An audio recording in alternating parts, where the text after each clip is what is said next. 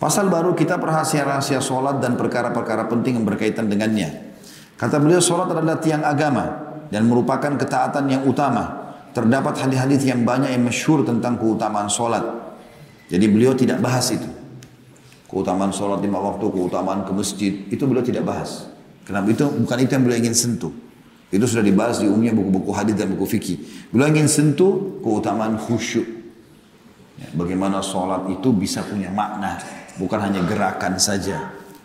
Kata beliau di antara adab terbaik dalam sholat adalah khusyuk itu sendiri. Konsentrasi. Diriwayatkan dari Utsman bin Affan radhiyallahu anhu dari Nabi SAW bahwasanya beliau bersabda, "Ma min bri'in muslimin tahduruhu salatun maktubah fayuhsinu wudu'aha wa khusyu'aha wa ruku'aha illa kanat lahu kaffaratan lima qablaha min ad-dunub ma lam yu'ti kabira wa dhalika ad-dahra kullah." Tidaklah seorang muslim yang mendapatkan waktu sholat fardu, kayak tadi misalnya kita maghrib, insya Allah sebentar lagi isya, lalu dia membaguskan uduknya. Di sini makna membaguskan uduk adalah menyempurnakannya, tidak tergesa-gesa, pelan-pelan uduk itu. Dinikmati semua gerakannya, dipastikan semua tubuh terkena, termasuk sunnah Nabi menyelat-nyelat di antara jari, supaya semuanya kena gitu. Khusyuk, ya, konsentrasi, dan rukuknya kecuali ia ia merupakan sholatnya itu pelebur baginya dari bag, pelebur baginya bagi dosa-dosa sebelumnya selama dosa besar tidak dilakukan dan hal itu e, berlaku sepanjang masa. Hadis ini riwayat Muslim nomor 228. Juga dari Uthman radhiyallahu anhu dari Nabi SAW bahwasanya beliau bersabda man shalla raka'ataini la yuhadditsu fihi ma nafsahu ghufira lahu ma taqaddam min dhanbi. Barang siapa yang sholat dua rakaat sunnah atau wajib di mana dia tidak berbicara kepada dirinya dalam kurung dalam hatinya di dalamnya. Kan biasanya bisikan dari hati sehingga hanya kita ikutin bisikan itu. Mengingat pekerjaan mengingat kunci hilang mengingat untung mengingat rugi mengingat masalah. Syaitan nunggu-nunggang itu. Kata Nabi SAW barang siapa yang sholat dua rakaat di mana dia tidak berbicara dengan dirinya dia tidak hiraukan tetap konsentrasi baca bacaannya sholat. Ya.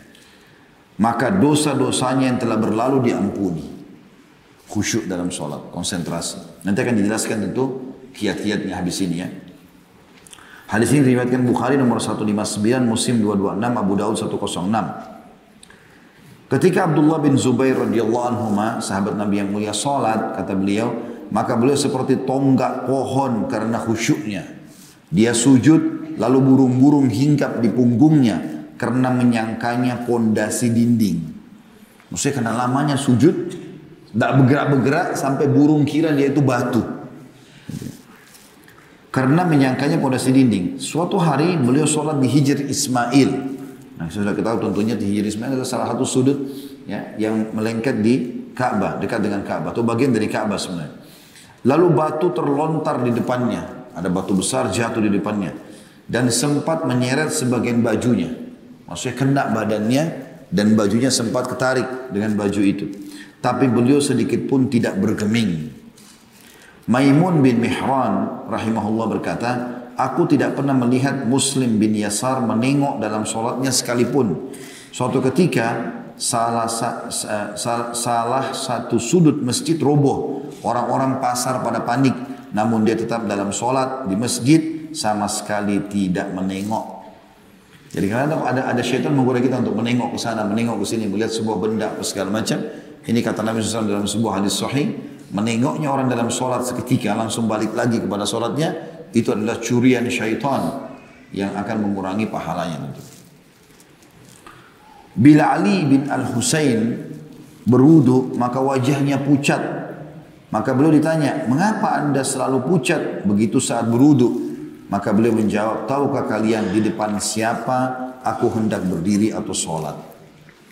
Sebagian salafus saleh teman-teman saya tambahkan dalam riwayat-riwayat seperti ini, itu kalau mereka sholat, datang kumbang atau lebah, menyengat dahinya berdarah-darah, mereka tidak berhenti sholatnya. Seperti batang pohon yang kokoh. Tidak ada bisa ganggu, kan dalam sholat sudah selesai. Mereka betul-betul tahu kalau sholat itu sangat erat hubungannya dengan dia berhadapan dengan raja yang sebenarnya.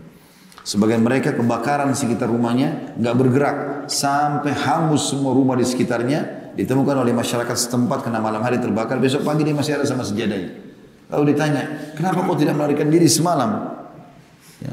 Untungnya Allah selamatkan, semua terbakar kecuali dia sama sejadahnya. Dia mengatakan pada saat saya lagi sholat, saya dengar panggilan kalian. Tetapi saya tiba-tiba mengingat panasnya neraka, maka saya lebih konsentrasi dalam sholat saya supaya Allah selamatkan dari neraka. Dan terbukti Allah selamatkan. Tidak terbakar. Ada subjudul yang lain syarat-syarat batiniyah dari amal-amal hati. Ketahuilah bahwa solat mempunyai rukun-rukun, wajib-wajib dan sunnah-sunnah. Tetapi yang penting adalah ruhnya.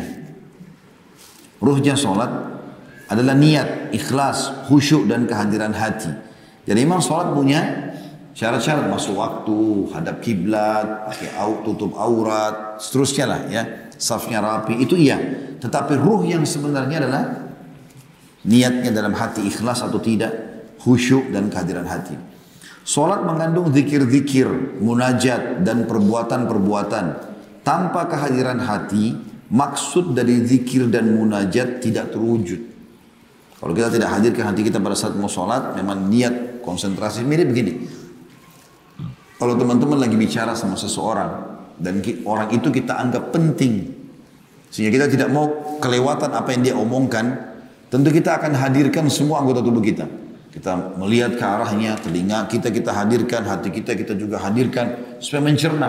Sehingga pada saat dia bicara yang gembira kita terpengaruh, dia bicara yang sedih kita juga terpengaruh. Itu kurang lebih namanya kehadiran hati. Ya. Banyak orang tidak pakai potensi dalam dirinya ini di dalam sholatnya. Makanya disentuh oleh beliau. Beliau mengatakan tanpa kehadiran hati, maksud dari zikir dan munajat dengan baca alhamdulillahi rabbil alamin. Misalnya subhana rabbiyal azim. Ya. sami Allahu liman hamida. Rabbi gfirli warhamni wajburni wa'afini warzuqni dan seterusnya. Sampai assalamualaikum warahmatullah ini ada maksudnya kenapa kita disuruh baca. Harusnya itu diikutan dengan kehadiran hati supaya tujuannya tercapai. Karena bila kata-kata bukan merupakan ungkapan dari dalam jiwa maka ia ibarat ucapan orang mabuk dia bicara tapi dia nggak ngerti apa. Ia juga tidak mewujudkan maksud dari perbuatan. Karena bila maksud dari berdiri adalah khidmat, kita berdiri menghadap Allah seperti kita sedang berdiri di depan seorang raja misalnya. Tujuannya berdiri adalah khidmat, maksudnya tenang dan konsentrasi apa yang dia mau sampaikan atau apa yang akan dia terima. Jadi seperti orang kalau mau lagi dilantik, ya, bagaimana dia begitu khidmatnya berdiri, siap untuk menerima apa pun sumpah kah atau apa saja itu namanya berkhidmat. Tujuan berdiri sholat itu khidmat. Maksud ruku dan sujud adalah pengagungan dan kerendahan. Kenapa kita ruku? Kenapa kita sujud? Ya, ruku itu berarti kita tundukkan kepala kita. Kita sudah tahu kan kalau hormati orang kita kayak tundukin kepala ya. Bagaimana kalau kita ruku sampai rata antara punggung kita dengan kepala? Untuk apa ini? Ini merendahkan diri. Begitu juga dengan sujud meletakkan dahi kita di tanah. Ya, tempat yang Allah kasih bagian atas ini ditaruh di tanah. Maka ini bentuk kerendahan dan juga pengagungan. Lalu hati tidak hadir, maka maksudnya tidak terwujud. Bila sebuah perbuatan menyimpang dari maksudnya, maka ia hanya sekedar tongkrongan yang tidak berarti. Allah berfirman dalam surah Al-Hajj ayat 37. A'udzu billahi minasyaitonir rajim. La yanalallahu luhumuha wala dima'uha walakin yanalu taqwa minkum. Daging-daging unta dan darahnya itu sekali-kali tidak dapat mencapai keridhaan Allah. Tetapi ketakwaan dari kamulah yang dapat mencapainya. Biar kau berkurban dengan unta seribu ekor, kambing seribu ekor, sapi seribu ekor, tidak ada manfaatnya kalau kau tidak hadirkan hatimu ikhlas karena Allah. Kalau kau cuma sekedar nyumbang satu ekor, tapi penuh dengan keikhlasan, jauh lebih besar pahalanya. Karena itu yang dijadikan sebagai perintah Allah subhanahu wa ta'ala. Intinya kata beliau adalah bahwa yang sampai kepada Allah adalah kriteria yang mendominasi hati. Sehingga ia mendorong untuk melakukan perintah-perintah dituntut kepadanya. Jadi kehadiran hati dalam sholat adalah keharusan, bukan pilihan. Antum konsentrasi hatinya harus hadir itu adalah keharusan. Walaupun peletak syariah memaklumi, maksudnya Allah memaklumi kelalaian insidentil karena hukum kehadiran hati pada awalnya berlaku untuk selanjutnya. Jadi walaupun kadang-kadang antum lalai sedikit dalam sholat, Allah masih maafkan. Tapi sebenarnya yang diperintahkan asalnya adalah konsentrasi hati dari awal sampai akhir. Ada juga sujud yang lain ini terus berhubungan hal sama yang lainnya. Makna-makna batinnya menjadikan sholat menjadi hidup. Bagaimana caranya supaya sholat itu bisa punya makna? Makna-makna batin yang menjadikan sholat menjadi hidup berjumlah banyak. Di antaranya, yang pertama adalah kehadiran hati itu sendiri. Sebagaimana yang telah kami jelaskan, pemicunya adalah semangat tinggi. Karena bila semangatku terhadap sesuatu tinggi di saya, hatiku pasti hadir secara otomatis. Maka tidak ada cara menghadirkan hati selain memfokuskan konsentrasi kepada sholat. Fokusnya konsentrasi terkadang menguat dan terkadang melemah sesuai dengan kadar kuatnya iman kepada akhirat dan remehnya dunia. Bila kamu merasakan hatimu tidak hadir dalam sholat, maka sadarilah bahwasanya sebabnya adalah lemahnya iman. Maka berusahalah untuk menguatkannya. Jadi hadirkan hati. Mirip tadi saya bilang, kita kalau mau bicara sama orang yang kita hormati, atau memang kita akan berhadapan dengan orang yang kita segani, maka seperti apa sih kita menghadirkan telinga kita, penglihatan kita dan hati kita, seperti itulah kita menghadapi ya sholat kita. Makna yang kedua, usaha memahami makna ucapan yang pernah saya biasa singgung di awal-awal bahasan kita dulu ya.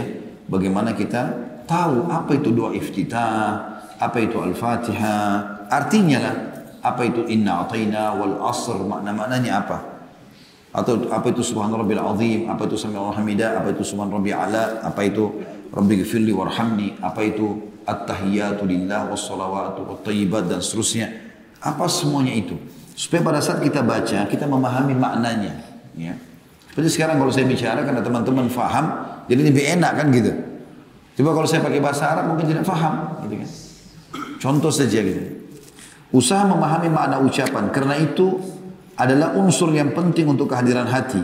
Karena bisa jad, bisa saja hati hadir bersama lafaz tapi bukan bersama makna. Maka patut mengarahkan akal dalam upaya memahami makna dengan menepis bisikan-bisikan yang menyibukkan dan memutus bahan-bahannya. Karena bila bahan-bahan tersebut tidak diputus, maka pikiran tidak akan berpaling darinya. Unsur dasarnya bisa bersifat lahir, yaitu sesuatu yang melenakan melenakan pendengaran dan penglihatan dan bisa jadi bersifat batin dan ini yang lebih berat. Seperti orang yang didera oleh tumpukan kesedihan di lembah-lembah kehidupan dunia pikirannya tidak terbatas hanya di satu bidang saja. Menundukkan pandangan tidak berguna baginya karena apa yang tertanam dalam hati sudah cukup menyibukkannya. Maksudnya gini kalau orang mau sholat misal contoh kita ambil sholat atau melakukan ibadah yang lain dulu kita bicara sholat karena di bab sholat maka dia harus menghilangkan semua kesibukan dulu dari hatinya karena kalau orang sibuk dengan sesuatu, misalnya dia punya banyak masalah, ribut rumah tangganya, di PHK pekerjaannya, meninggal orang tuanya, misalnya bertumpuk semuanya satu kali, maka hatinya gundah, dia nggak bisa konsentrasi. Cara yang terbaik adalah dia coba memilah satu persatu, kemudian dia selesaikan. Biar selesai. Kalau enggak nggak bisa. Maka dalam sholat seperti itu, dia harus menyelesaikan diri dari kesibukan itu semua.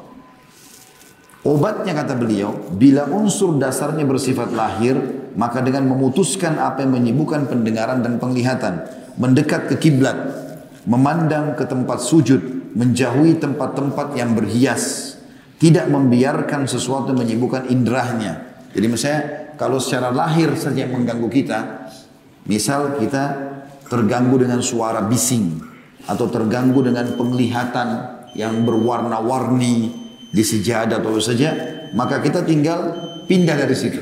Cari tempat yang tidak bising, cari juga tempat yang tidak ada warna-warninya. Karena Nabi SAW sholat sementara di depannya ada ambijaniyah. Itu ada footnote nomor 42, ambijaniyah itu adalah nama sebuah kota sebenarnya ya. Di timur Halab, di negeri Syam. Dulu terkenal mereka itu membuat uh, kain, bisa dipakai jadi sejadah, karpet, tapi banyak bunga-bunganya gitu. Pernah Nabi SAW punya itu di rumah, kemudian beliau sholat. Ternyata memiliki banyak corak-corak. Beliau lalu melepaskannya dan bersabda, Innaha al-hatni anifa an solati. Sesungguhnya kain ini melalaikanku dari sholat tadi. Beliau bilang begitu. Bila unsur dasarnya adalah bersifat batin di dalam hati. Tadi kan kalau yang zahir ya, kita lihat warna-warni, dengar suara bising, maka caranya kita hilangkan semua itu pindah ke tempat yang lain supaya tidak terganggu. Kalau unsurnya batin dari dalam hati, maka jalan penanganannya adalah mengembalikan secara paksa kepada apa yang dibaca dalam sholat. Jadi kita lebih keraskan sedikit suara, lebih coba hadirkan fikiran, lawan itu. Dan menyibukkan diri dengan dari selainnya. Menyiapkan diri untuk itu sebelum sholat dengan menunaikan kesibukan-kesibukannya. Berusaha mengosongkan hatinya. Memperbarui atas dirinya ingatannya terhadap akhirat dan pentingnya berdiri di depan Allah dan kengerian hisab hari kiamat.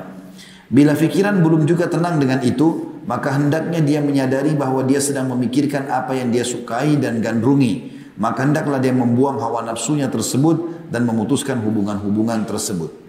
Jadi kalau misalnya dia tidak lagi konsentrasi dalam sholatnya, Berarti ada sesuatu hawa nafsu dunia yang sedang dia kejar. Harus dihilangkan sama dia itu. Ada seorang salafus salih dulu. Dia hafal Quran, dia nuntut ilmu, dia ibadah. Satu waktu dia beli seorang budak wanita di pasar. Waktu itu masih ada hamba saya, dia beli. Budak ini rupanya lincah, baik.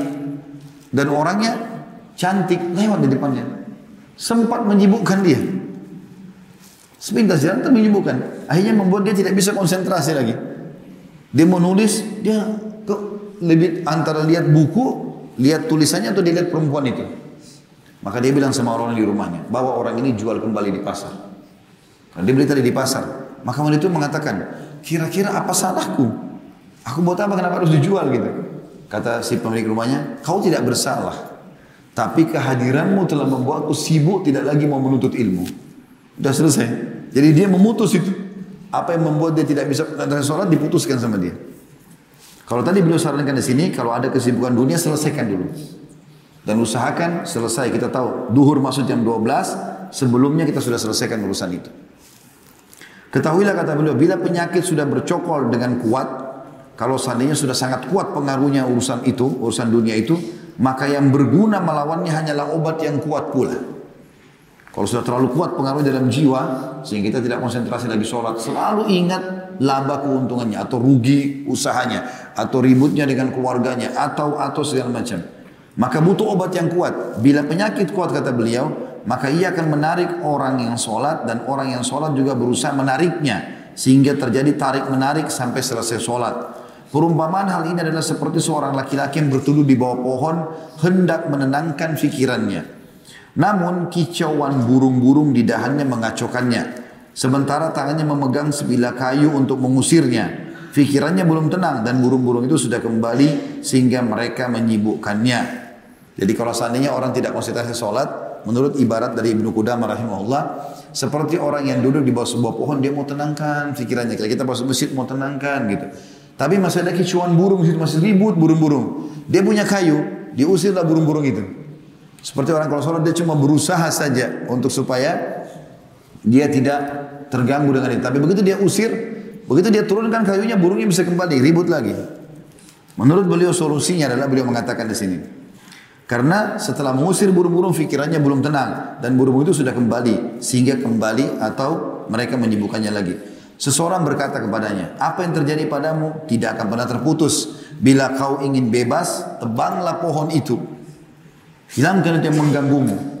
Supaya kau tidak lagi punya masalah itu. Masalah ribanya, masalah perzinahannya, hawa nafsunya ini. Hilangkan sudah, lawan. Supaya bisa kau dapatkan itu, uhusyuan. Demikian juga pohon hawa nafsu. Bila ia sudah membumbung tinggi dan dahan-dahannya bercabang, maka fikiran-fikiran akan tertuju kepadanya seperti burung-burung yang tertarik kepada pohon dan lalat kepada tempat kotor. Akibatnya umur yang berharga habis hanya untuk mengusir apa yang tidak bisa terusir dan sebab hawa nafsu yang menghadirkan semua pikiran-pikiran ini adalah cinta kepada dunia. Seseorang bertanya kepada Amr bin Abdul Qais, ini orang sangat terkenal ibadahnya. Kalau sholat khusyuk luar biasa. Ditanya, apakah jiwamu membisikimu dengan perkara dunia ke, ke, ke, kepadamu dalam sholat? Padahal kau lagi sholat, kau pernah terganggu nggak? Dia mengatakan ujung anak panah berkelebatan menusukku anak panah banyak menusukku adalah lebih aku sukai daripada aku menemukan hal itu. Maksudnya dia tidak pernah rasakan itu. Dia kalau sudah sholat, udah antara dia sama Allah. Mau ada binatang buas, mau ada musuh akan membunuh dia, mau jatuh batu besar, mau tabrakan, mau gempa bumi, sholat. Gak ada urusannya. Gak ada yang bisa memberhentikan dia dari sholatnya. Seperti itu. Ketahuilah bahwa memutuskan cinta dunia dari hati adalah sesuatu yang sulit lenyapnya ia secara total adalah terasa sayang, maka hendaknya usaha diarahkan kepada apa yang memungkinkan darinya dan yang memberikan pertolongan dan taufik hanyalah Allah Subhanahu wa taala semata. Habis ini kita azannya saya baca dulu makna ketiga, mengagungkan Allah dan merasakan wibawahnya. Makna yang ketiga. Bagaimana bisa sholat itu punya makna? Yaitu mengagungkan Allah dan merasakan wibawahnya. Sebelum saya baca lebih jauh, saya ingin titik beratkan begini. Teman-teman, coba sering tonton di Youtube, tulis itu, keajaiban-keajaiban ciptaan Allah. Tonton tuh burung-burung, langit, pergantian siang malam, ceramah-ceramah, bukan lagi cuma ceramah masalah fikih, tapi ceramah menyentuh masalah keimanan. Kisah-kisah orang soleh, kisah tentang surga, tentang neraka, itu akan memunculkan wibawahnya Allah. Kalau kita sedang tunduk dan patuh kepada Allah. Ini berasal dari dua perkara. Mengetahui keagungan Allah dan kebesarannya dan mengetahui kerendahan jiwa kita di hadapan Allah. Dan bahwa ia adalah diperhambakan. Kita agungkan Allah dan kita tahu kita adalah hamba yang rendah di hadapan Allah. Dan dua pengetahuan ini muncul ketundukan, dari dua perkara ini muncul ketundukan dan kehusyuan. Di antaranya adalah sikap roja atau berharap. Berharap atau roja memiliki makna lebih dari sekedar rasa takut. Berapa banyak orang yang menghormati seorang raja, dia takut kepadanya karena mencemaskan kemarahannya, sebagaimana dia juga mengharapkan kebaikannya. Artinya, berapa banyak orang yang bisa menghadirkan itu sebenarnya. Contohnya, dia pada saat menghadap kepada seorang raja yang disegani, satu sisi dia segan sama raja di sisi lain juga dia mengharapkan ada pemberian penghormatan dari raja itu. Sebenarnya potensi itu ada dalam diri kita dan itu bisa kita dapatkan dalam sholat. Sebelum masuk ke pasal lanjutannya, di makna ketiga tadi masalah mengagungkan Allah itu, jadi misal teman-teman sekalian, ada banyak riwayat menjelaskan tentang bagaimana mengagungkan Allah. Seperti misalnya kita seringnya menziarahi kubur, mengantar jenazah sehingga melihat dan menyadarkan diri kita Bukan kita menyadari ya, memang kita sengaja menyadarkan diri kita kalau kita akan seperti si mayit ini. Sering melihat geranda-geranda jenazah, ya. Kemudian kalau kita lihat fenomena orang meninggal seketika, itu semua bisa menambah kesadaran kita. Begitu juga dengan orang-orang yang kena gempa, bencana, bagaimana mereka dicoba oleh Allah Subhanahu wa taala dengan segala macam cobaan kayak sekarang ada virus yang tersebar dan seterusnya semua itu sebenarnya harusnya mengingatkan seorang mukmin tentang keagungan Allah Subhanahu wa taala. Dinukil oleh Imam Qurtubi rahimahullah, ini salah satu bentuk istihad seseorang. Saya pernah sampaikan ke saya tapi saya ingatkan kembali bagaimana dia berusaha untuk konsentrasi dan akhirnya khusyuk dalam ibadahnya kepada Allah dengan cara dia merasa secara pribadi dunia yang telah menyebutkan menyibukkan dia. Maka dia melihat itu. Dia mengambil istihad dan dia berusaha. Sampai akhirnya sekitar 20 tahun dia tinggal di Masjid Nabawi, kerjanya cuma lima waktu sholat, ibadah kepada Allah Subhanahu Wa Taala. Kisahnya ada dia seorang yang sukses di Madinah dan satu hari pada saat umurnya sudah mencapai sekitar 40 tahunan, dia melihat melihat dirinya di cermin ada satu lembar jenggotnya putih. Tiba-tiba saja pada saat itu dengan kuasa Allah Subhanahu Wa Taala dia merasa ketakutan dan dia mengingat tafsir firman Allah Subhanahu Wa Taala, "Waqad ja'akumun nadhir." Telah kepada kalian peringatan-peringatan. Kata ulama tafsir, peringatan itu bisa rambut uban yang muncul. Bisa juga ya meninggalnya orang-orang terdekat. Bisa juga lahirnya anak-anak. Dengan adanya anak-anak berarti sudah ada generasi pengganti kita.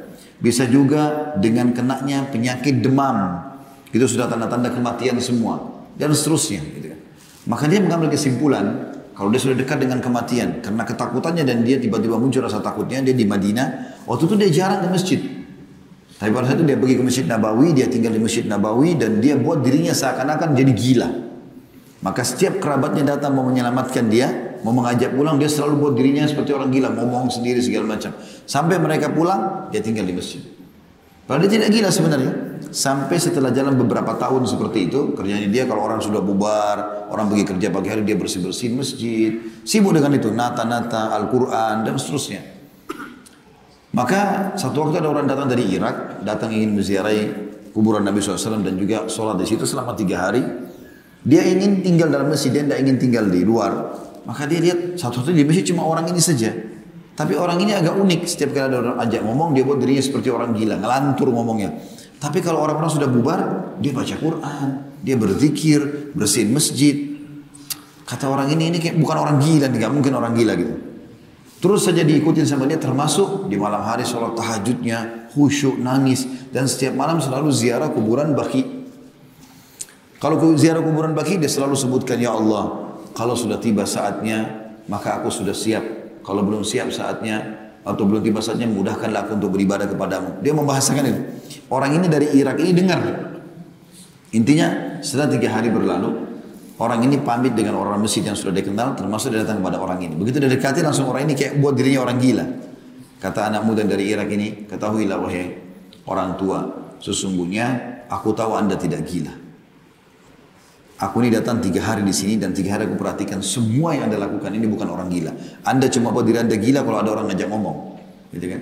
Memang dia sempat tanya beberapa orang masjid di situ, orang Irak ini, mereka bilang itu orang gila sudah sekian tahun gila di sini masjid. Kalau keluarganya mau datang jemput pasti dia sembunyi di belakang kuburan Nabi, belakang rumah Nabi, supaya dia nggak dipanggil pulang gitu.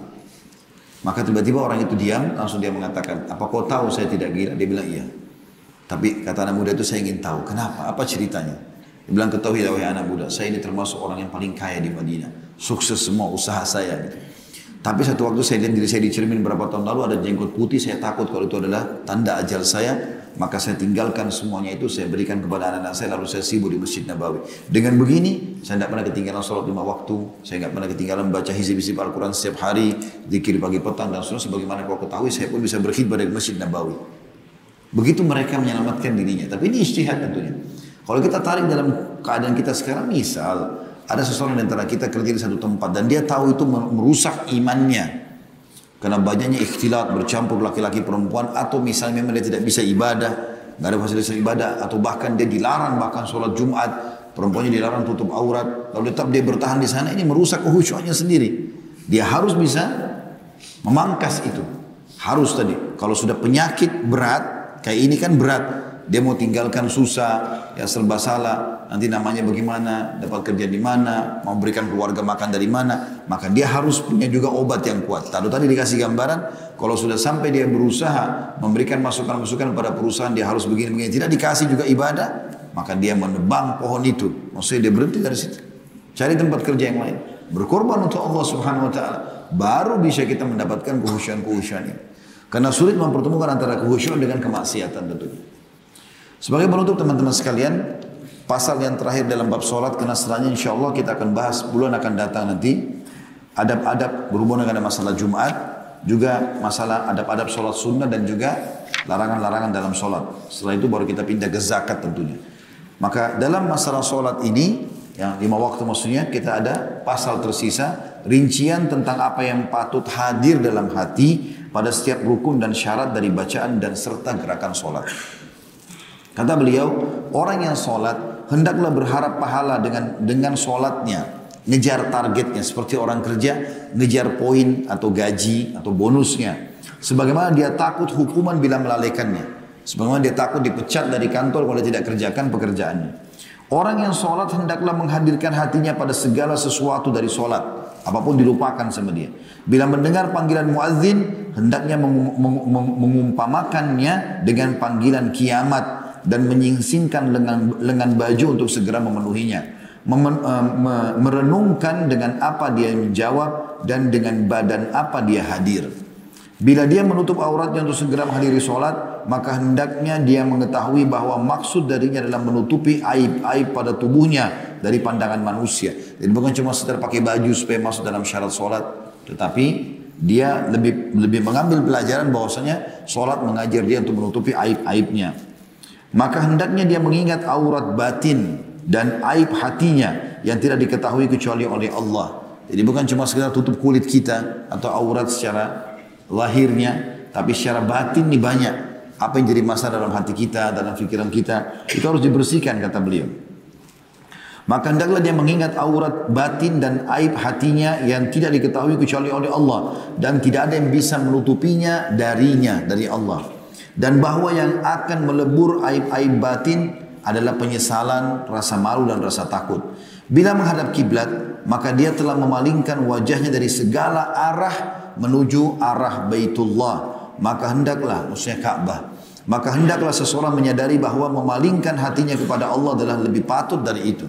Nanti kalau sekarang teman-teman sholat kayak kita sebentar, semua kita pasti hadap kiblat. Gak mungkin kita melawan arah kiblat.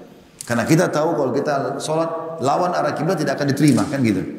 Bagaimana kita menghadirkan konsentrasi kita pada kiblat itu kata beliau, menghadirkan hati menghadap kepada Allah lebih penting daripada konsentrasi menghadapkan diri kepada kiblat itu sendiri. Sebagaimana seseorang tidak mungkin menghadap ke arah Ka'bah kecuali dengan meninggalkan arah-arah yang lain. Maka demikian juga dengan hati. Ia tidak menghadap kepada Allah kecuali dengan meninggalkan selain Allah. Bila engkau bertakbir, Allahu Akbar. Wahai orang yang sholat, maka hatimu jangan mendustakan lidahmu. Kecuali bila dalam hatimu terdapat sesuatu yang lebih besar daripada Allah. Maka saat itu kamu berdusta maka berhati-hatilah jangan sampai hawa nafsumu lebih besar dengan bukti bahwa kamu lebih mementingkan menurutinya di atas ketaatan kepada Allah. Jadi kalau kau menghayal, mengingat uh, lawan jenis, mengingat pekerjaan, mengingat kunci yang hilang, kamu seperti mementingkan itu daripada Allah Subhanahu wa taala. Dan tidak bisa kita beralasan, oh syaitan kuat nih, dusta. Syaitan lemah. Mana syaitan sekarang? Ada di sini syaitan datang mencekik kita, menutup mata kita, Gak ada. Bahkan bisikannya pun tidak terdengar. Karena lemahnya gitu kan. Dia ada. Tapi dia tidak bisa menguasai manusia sebenarnya. Asal manusia itu bisa melawannya dan konsentrasi. Bila kamu membaca ta'awud, a'udhu billahi rajim, maka sadarilah bahwa isti'adah adalah berlindung kepada Allah. Bila kamu tidak berlindung dengan hatimu, maka ucapanmu itu akan sia-sia. Maka berusahalah memahami makna apa yang kamu baca. Hadirkan hatimu dengan penuh pemahaman tentang firman Allah. Alhamdulillahi Rabbil Alamin. Al-Fatihah ayat 2 segala puji bagi Allah Tuhan semesta alam. Resapilah kelembutan Allah pada firman-Nya Ar-Rahmanir Rahim Al-Fatihah ayat 3 Maha Pemurah lagi Maha Penyayang renungkanlah keagungannya dalam firman Allah Maliki Yaumiddin yang menguasai hari pembalasan. Maksudnya kau sedang bicara sama Tuhanmu nih. Demikian seterusnya dengan apa yang anda baca. Kami meriwayatkan dari Zurara bin Aufa bahwa dia membaca dalam solatnya surah Al-Muddathir dan ketika sampai ayat faida nukira fin naqur apabila sangkakala telah ditiup maka dia tersungkur menjadi mayat. Ini riwayatkan Tirmidzi nomor 455. Hal itu tidak lain kecuali karena dia membayangkan kondisi tersebut maka akibatnya dia pun meninggal saat itu juga. Rasakanlah tawadu merendah dalam rukukmu karena kamu sedang tundukkan kepalamu dengan tenang, konsentrasi. Tambahkan kehinaan dalam sujudmu, makin kau merendah karena kamu telah meletakkan jiwa pada tempatnya. Kamu mengembalikan cabang ke asalnya dengan bersujud ke atas tanah di mana darinya kamu tercipta. Fahamilah makna zikir-zikirnya dengan penuh perasaan dan penghayatan. Ketahuilah bahwa menunaikan solat dengan syarat-syarat batin ini merupakan sebab bersihnya hati dari karat dan noda dan terciptanya cahaya-cahaya padanya yang dengannya seorang hamba dapat menyingkap keagungan Tuhan yang disembahnya dan membuka rahasia-rahasianya. Dalam surah Al-Ankabut ayat 43 Allah berfirman, "Wa ma yaqiluha illa al-alimun." Dan tidak ada yang memahami kecuali orang-orang yang berilmu.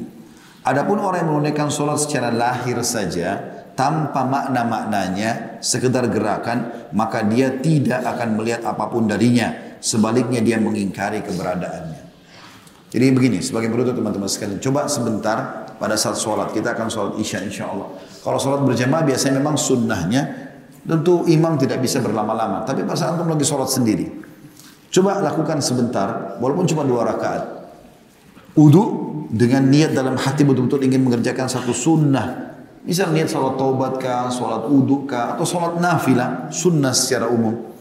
Uduk dengan konsentrasi tenang, nikmati setiap gerakan tangannya resapi, dan lihat tetesan air yang jatuh bersamanya dosa-dosa kita. Kumur-kumur dengan hidung, kita membayangkan memang dosa di mulut kita yang akan keluar. Kita berkumur-kumur maksimal, buanglah. Usap di wajah, dosa di mata akan jatuh. Usap tangan, usap kepala, kaki semua akan menjatuhkan dosa-dosa. Setelah itu hadap kiblat dengan tenang, konsentrasi, tenang dulu, lihat tempat kiblat, ya. Kemudian renungi kalau kita akan sholat baru Allahu Akbar. Langkah pertama, ya mungkin belum bisa sampai maksimal khusyuknya, tapi langkah pertama untuk melakukan dan coba terapkan beberapa hari, konsentrasi saja pada bacaan.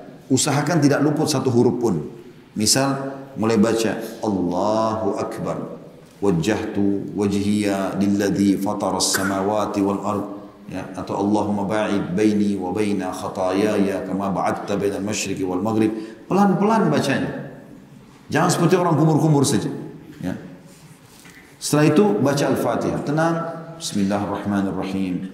Alhamdulillahi Rabbil Alamin. Perdengarkan diri kita sendiri, tenang. Sampai waladhalin. Walaupun setelahnya cuma baca ikhlas, baca. Bismillahirrahmanirrahim. Kul huwallahu ahad. Berhenti dulu. Allahu samad. Berhenti dulu. Kalau antum mau lebih baik lagi, sebelum sholat sudah tahu surah apa yang antum mau baca. Misalnya Al-Fatih sama Al-Ikhlas. Baca terjemahannya. Setelah itu baru antum pakai baca. Ruku. Allahu Akbar. Tadi bawa dalam makna ketundukan kita ruku itu. Baca dan fahami artinya. Subhana rabbiyal azim. Maha suci Tuhanku yang maha agung. Ulangi lagi. Subhana rabbiyal azim. Subhana rabbiyal azim. Setiap ucapan renungi maknanya. Kalau tidak belum belum tahu pun artinya mau dikerjakan praktik ini nggak masalah. Coba baca saya dengan tenang. Setelah itu bangun setelah selesai tenang dulu. Sami Allahu liman hamidah. Baru bergerak. Kemudian baca. Tenang. Rabbana walakal hamd. Betul-betul antum nikmati sholat itu. Sampai sujud. Letakkan sujud di kepala. Dahi kita di tanah. Dengan penuh konsentrasi. Subhana rabbiyal a'la. Satu kali. Subhana rabbiyal a'la. Dua kali. Subhana rabbiyal a'la. Ini saya pilih bacaan yang paling pendek ya. Ada subhana rabbi ala wa bihamdi, ada subuhun kudusun rabbul malaikati waruh. Ada banyak. Makin antum nanti lakukan ini dan antum coba tambah bacaan-bacaan rukun sujud nanti terus merenungi maknanya makin khusyuan makin bertambah tentunya. Saya pernah praktikkan baca dalam satu sholat itu dua rakaat saya baca semuanya dengan tenang itu luar biasa gitu. Ada kenikmatan yang tidak bisa digambarkan apalagi dengan memahami maknanya ya dengan tujuh bacaan ruku, tujuh bacaan sujud, ya enam bacaan i'tidal, ada macam-macam bacaannya. Semua itu ada tentunya. Ya. Kemudian setelah bangun duduk dengan tenang, Rabbi gfirli warhamni wajburni wa'afini warzuqni warfa'ni. Ini banyak lafadznya, ini di antara itu yang saya baca. Kemudian sujud lagi dengan tenang. Intinya seperti itu rakaat kedua lalu tahiyat, duduk dengan tenang, baru at-tahiyatu lillah was-salawat. Terus dibaca dengan tenang sampai selesai. Kalau yang itu berhasil lakukan, antum sudah masuk ke tahap pertama kehusyuan itu. Itu saya dulu dijaga. Mau lebih tinggi tadi saya bilang pahami maknanya. Mau lebih tinggi lagi nanti tambah jenis-jenis bacaan dalam sholat itu ragam yang Nabi SAW ajarkan dengan memahami maknanya. Kalau antum bisa jaga itu akan terasa konsentrasi yang luar biasa. Dan sampai pada tingkat nanti seperti yang digambarkan oleh Ibnu Qudamah rahimahullah, kita sholat betul-betul sudah tidak terasa apalagi apa-apapun di sebelah kita. Ya, sebagian ulama salaf dinukil kalau mereka lagi sholat walaupun di hutan yang lebat, maka gelap itu seperti terang benderang. Ya, rumput yang dan banyak binatang buas itu seperti karpet yang mewah dan mereka dengan tenang konsentrasi menikmati sholatnya. Sebagai penutup, pernah ternukil seorang sahabat Nabi lagi berjaga pasukan malam hari, kemudian dipanah dadahnya oleh seorang musuh. Lalu dia tidak bergerak sama sekali, padahal anak panah ini bukan semut atau nyamuk yang menggigit. Setelah itu musuh melemparkan lagi anak panah yang kedua. Kena di titik sebelahnya. Sobek lagi. Berdarah lagi. Tidak bergerak. Sampai terkumpul tujuh atau delapan anak panah. Udah berat dia rasa. Maka dia pun ruku. Waktu dia ruku musuh lari. Baru tahu kalau ini manusia. Dan tidak mungkin ada manusia bisa bertahan seperti ini. Luar biasa dia khusyuk dalam sholatnya. Lalu kemudian dia selesai salam dia mengatakan. Demi Allah kalau seandainya saya bukan khawatir kalau saya terbunuh, dia lepas lagi anak panah saya terbunuh, Rasulullah SAW dan para sahabatnya terbunuh nanti, diserang tiba-tiba, maka aku akan selesaikan surah Al-Kahfi yang aku baca pada sholat itu. Jadi sampai tusukan tombak pun atau tusukan anak panah pun tidak terasa bagi dia. Karena konsentrasi yang dia rasakan atau dia sudah khusyuk. Allahu Akbar.